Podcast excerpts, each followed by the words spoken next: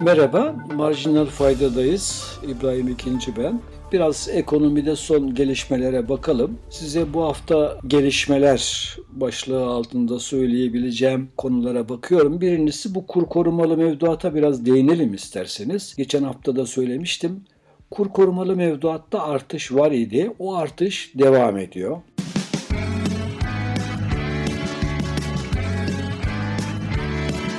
Kulağınız bizde olsun. Kısa Dalga Podcast.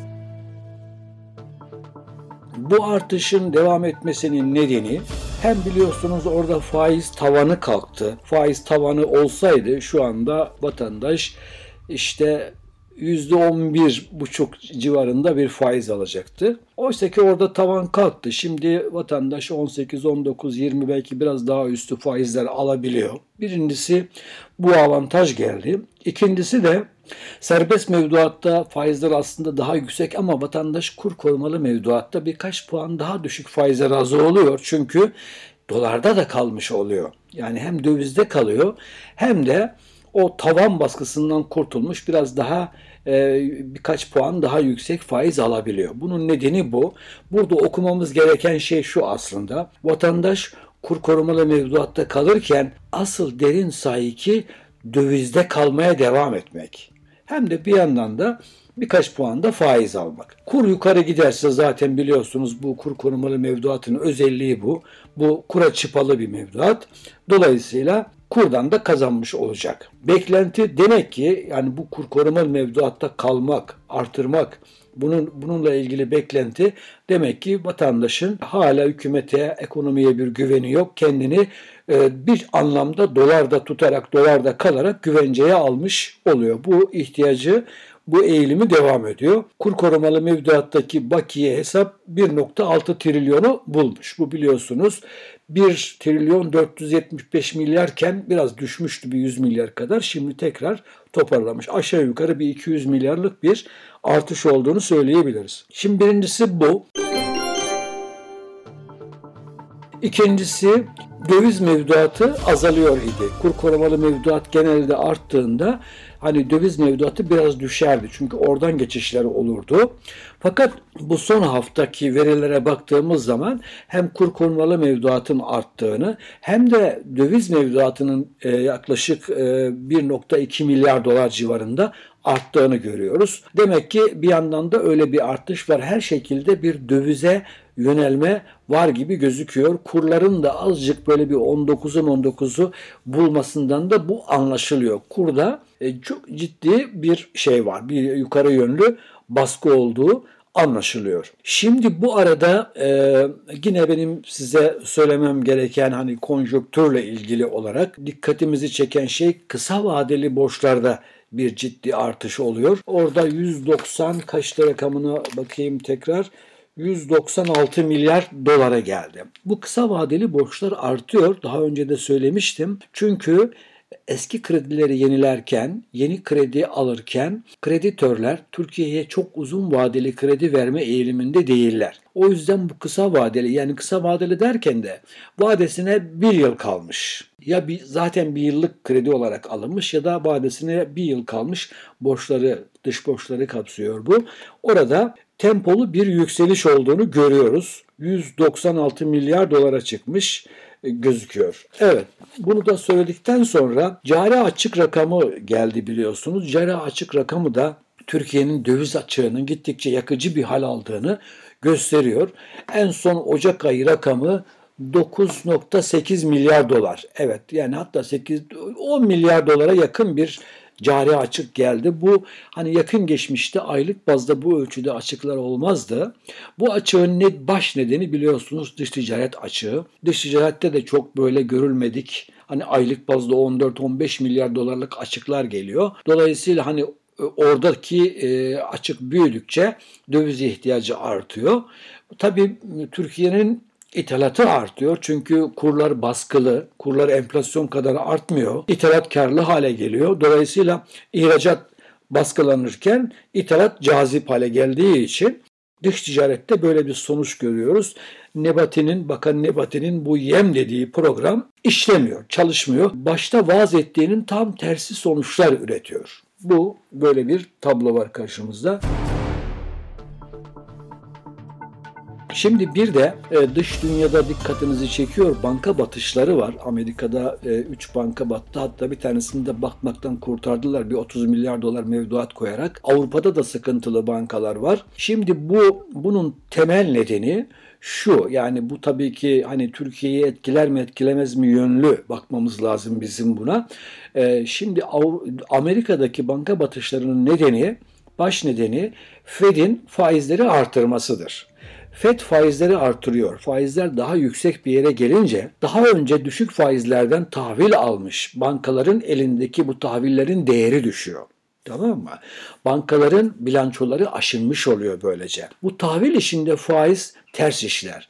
Yani diyelim ki %10'dan e, bono aldığınız zaman faizler %20'ye giderse elinizdeki bononun değeri %10'da kalmış olur. Ters işler. Yani sizin elinizdeki bononun faizleri de aynı anlamda yükselmez. Bizde mesela enflasyona endeksli tahviller var. Onlar enflasyon neyse o kadar diyelim bir faiz getiriyorlar. Ama bunlara değişken faizli bonolar diyoruz. Fakat sabit faizli almışsanız eğer orada durum kritik. Orada aldığınız faiz neyse orada kalıyorsunuz. Faizler yukarı gittiği zaman da zarar ediyorsunuz. Bu Amerika'daki bankaların zararlarının nedeni bu. Şimdi bu zarar yazılınca mudiler bankaların kapısına gidiyorlar. Bu banka batacak diyorlar. Paralarını çekmeye kalkıyorlar. Ve tabii aynı anda binlerce mudi para çekmeye kalkınca da onu karşılamak mümkün değil. Çünkü e, mudilerden aldığınız mevduatları kasanızda tutmuyorsunuz. Onu başka vadelerle kredi olarak vermiş oluyorsunuz. Yani Moody'nin parasını çekmeye geldiği zaman hep hepsinin parasını karşılayacak bir nakit kasanızda olmaz. Yani sistemde de olmaz. Hiçbir bankada olmaz zaten. Dolayısıyla e, bu üç bankanın batış nedeni bu. E, orada tabii Amerikalılar ne yaptılar? İşte efendim e, e, yani mevduat güvencesinde sınırı kaldırdılar. Bütün mevduat sahiplerine güvence verdiler ki bankalara hücumu olmasın diye. Böyle bir önlemler alıyorlar. Yine para koyuyorlar bu bankalara. Mevduat koyuyorlar. İşte biliyorsunuz FED bilanço daraltıyordu. Yani şimdi tekrar bir 300 milyar dolarlık genişlemeye gitmiş. Para vermiş piyasaya. E, böyle bir durum var. Şimdi bizde de buna benzer bir uygulama var. Yani bütün tahvil bono portföyünün tamamında değil. E, bizde mesela merkezi yönetimin 4 trilyonluk bir borcu var. E, bunun e, yaklaşık 750-770 milyar dolarlık kısmı e, sabit faizlidir. Şimdi bu son zamanlarda biliyorsunuz Nebati bir cin iş, cin iş daha yaptı. E, efendim işte döviz mevduatına düşürmezsen menkul kıymet alacaksın. Efendim e, ticari kredilerin yüksekse, faizleri yüksekse menkul kıymet alacaksın. Efendim ihtiyaç kredisi verdiğinde faizi yüksek verirsen, benim dediğimden yüksek verirsen menkul kıymet koyacaksın yerine gibi zorlama önlemler getirdiler ve Türkiye'de de bankaları düşük faizli tahvil alımına zorluyorlar. Bu hazineye yarıyor hazinenin hazine ucuz borçlanmış oluyor. Ama bir yandan da risk özel sektöre aktarılmış oluyor. Bankalara aktarılmış oluyor. Bu konuda da uyarılar var. Yani Türkiye için henüz Amerika'daki gibi böyle bir batıştan filan bahsetmiyoruz. Öyle bir durum yok. Ama hani bu uygulama sürerse sıkıntı yaratabilir diye uyarılar var.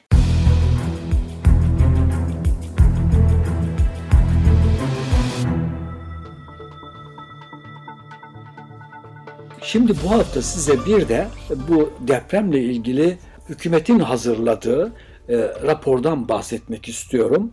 Onunla da hani dikkatimi çeken şeyler oldu. 140 sayfalık bir rapor bu. Bir hızlıca baktım. Dün akşam elime geç, geçti rapor. Şimdi bu raporda bazı veriler anlaşılıyor. Ee, yani bazı veriler var. İşte efendim acil ağır yıkık konut sayısı 518 bin olarak tespit edilmiş. Orta hasarlılar 131 bin tespit edilmiş. E, dolayısıyla hani bu ağır hasarlılar e, orta hasarlarında önemli bir kısmı tabii ki yıkılacak, yeniden yapılacak demek. Şimdi bir yandan da tabii hasar ne kadar peki? Burada e, toplam hani konut hasarının 1. 1 trilyon civarında bir konut hasarı olduğunu tespit etmişler. Yani 60 milyar dolar diyorlar ona. Kayıplar var. Kayıplar nedir? İşte enkaz kaldırma maliyeti, efendim e, güçlendirme maliyeti, geçici barınma için ödenen paralar, konaklama ve İAŞ karşılamaları filan.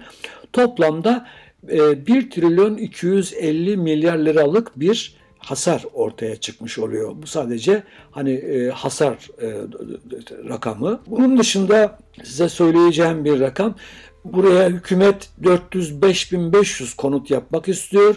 83 bin köy evi yapmak istiyor. Ağrı olan köy evi yapmak istiyor. Toplam hani maliyeti yani hem kayıp, hasar, kayıp ve e, işlerin maliyeti bütün bunları topladığı zaman işte diyor ki hükümet ben 128 milyar harcadım şu ana kadar. Kamu kesiminin binaları, hastaneleri, şunları bunları hasar gördü. 242 milyarlık hasarım orada var. Özel kesimin hasarı 222 milyar bu e, şirketlerin. Konutlardan oluşan zarar e, 1 trilyon demin söylemiştim. Eşya kaybı, ev yıkıntıdaki eşya kayıplarından oluşan zararı efendim 58,5 e, milyar koymuşlar rapora. Hafriyat maliyeti sadece yıkıntıyı kaldırma maliyeti 42 milyar görünüyor. 6 milyarlık otomobil, kamyon, araç yani motorlu araç kaybı olmuş. Ee, işte bunun üzerine tabii sigorta ödemeleri falan var. Toplam maliyet, e, hasar ve acil harcamaların toplamı 2 trilyon. 2 trilyon. Bu da 103 milyar dolar demek.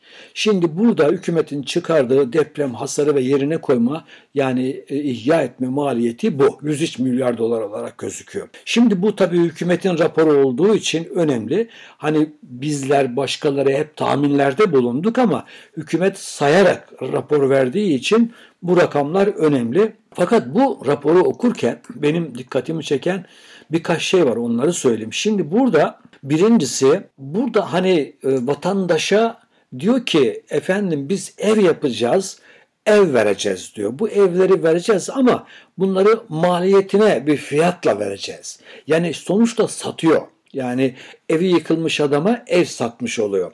Tamam maliyetini satıyor, karsız satıyor ama satmış oluyor. 2 yıl vadesiz, işte 20 yıl vadeli, krediler, e, faizle, faizi yok, e, taksitlerle ödeyeceksiniz diyor.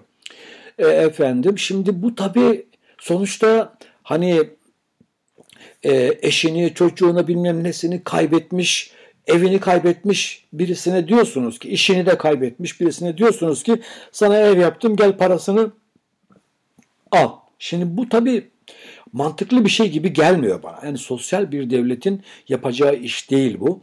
Muhalefet de zaten buna parmak basıyor. Bu evler bila bedel, ücretsiz yapılmalı ve hak sahiplerine verilmelidir. Birincisi bu. İkincisi bu hükümetin önlemler listelerinde gelir desteği okumadım ben. Gelir desteği yok. E şimdi bu insanlar evlerini kaybetmişler değil mi? İşlerini kaybetmişler, efendim düzenleri bozulmuş filan. E şimdi bu yani neyle geçinecek bu arkadaşlar, bu aileler, bu depremzedeler değil mi? Şimdi dolayısıyla burada bir gelir desteği öngörülmesi lazımdı. Mesela TEPAV'ın geçen hafta açıkladığı bir raporda ben kısa dalgada yazımda da yazmıştım. Onlar 150 milyar dolar demişlerdi depremin maliyeti. Haklılar çünkü onlar gelir desteği de öngörüyorlardı. Gelir desteği vermek lazım. Yani buradaki depremzede ailelere hiç olmazsa bir yıl, iki yıl hani toparlayıncaya kadar onu tabii ki hesap etmek lazım. Gelir desteği e, ödenmesi lazımdı. Bu yok. Başka yok olan bir şey söyleyeyim size. Şimdi e, can tazminatı yok. Hayvanlar için bir ibare var. Diyor ki işte hayvan kayıpları tazmin edilecektir. 8 bin baş büyük, hay, büyük baş hayvan telef olmuştur. 60 küsür bin küçük baş hayvan telef olmuştur. Efendim işte kanatlı hayvan telefatı daha yüksek. Şimdi Bunlar diyor tazmin edilecektir. Şimdi köy evi yapıyorsunuz, ağırlı köy evi yapıyorsunuz, çiftçi evi yapıyorsunuz anladım. Ama bunu köylüye satıyorsunuz. İçerisine hayvanlar konusunda tazmin edilecek diyor. Bu ne anlama geliyor? Bunu tam açıklık yok raporda. Ee, yani keşke de bu şu anlama gelse. O kadar hayvan alacağız ve vatandaşa vereceğiz. O yine hayvan sahibi olacak. Yine küçük baş büyük baş hayvan sahibi olarak üretim yapmaya devam edecek. Keşke de böyle olsa ama insan can kaybı konusunda bir tazmin yok. Çünkü biz biliyoruz ki hani bir vatandaşın kendisinin de sorumluluğu olabilir. Olabilir ki belediye kapısını çalmıştır, senin evin ağır hasarlıdır demiştir. Efendim işte burayı güçlendir demiştir, buradan çık demiştir. Anlarım. E, ama hani çaresizdir, çıkamamıştır. Mesela bugün İstanbul'da e, ha, e, deprem bakımından riskli olan birçok binanın sahibi bunu biliyor. Ama mecburiyetten oturuyorlar insanlar içlerinde. Fakat bunun dışında da kanunun hani ya işte belediye izin vermiş diyorsunuz değil mi? Yapı ruhsatı vermiş, işte oturum izni vermiş değil mi? Yani bir takım prosedürlerden geçmiş. Vatandaş gidip gözü kapalı bu binaları güvenli sahip almış olabilir. Ama burada can kayıpları yaşandı. Dolayısıyla burada kamunun, müteahhitlerin, hani kamu derken de hükümetin o şey o nedir onun ismi? İmar affı çıkaran hükümetin, efendim yanlış e, rapor veren belediyelerin değil mi?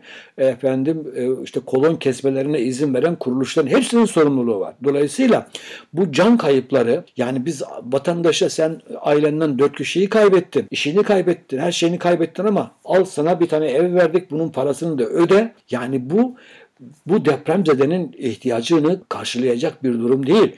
Can kayıplarının muhakkak tazmin edilmesi gerekiyor. O yüzden söyledim yani yazımda da her bir konut için hani hukuki süreç başlatılmalıdır. Sorumluluklar tespit edilmelidir. Can kayıpları için de tazminat ödenmelidir. Kamunun sorumluluğu olduğu ölçüde tazminatlar ödenmelidir. Bu raporda bu öngörülmemiş. Yani dolayısıyla raporda birçok eksik gördüğümü söyleyebilirim. Konut sahibi olanlara hani başka bir yerde bir ev kiralayıp ona e, onda oturmaya giderse işte 5000 lira aylık kira desteği. Zaten kiracıysa ona 3000 lira kira desteği.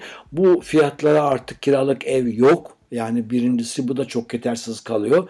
Hani depremzede kaçmış bir yere kendini bir başını bir yere e, yani bir, bir, bir konuta sığmış bir kiralık yer bulmuş. Onu hani eksik bir kirayla mesela bu kira konusunda da bence kamunun kendisi ben sana şu kadar para veriyorum diye bir e, bir standart paradan bahsetmek yerine depremzedenin hani lüks olmasın anlıyorum villa olmasın ama standart bir daire kiraladığı zaman kirasını kamu kendisi üstlenmelidir. Yani bir hiç olmazsa o vatandaşa konutunu verinceye kadar bu kirayı kamunun üstlenmesi gerekir. Doğrusu bu rapor hani rapor olması bakımından önemli konuya bakılıyor diye düşünüyorum ama birçok bakımdan eksik.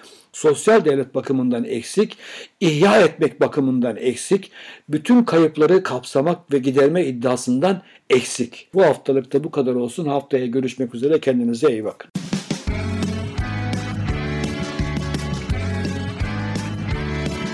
Kulağınız bizde olsun. Kısa Dalga Podcast.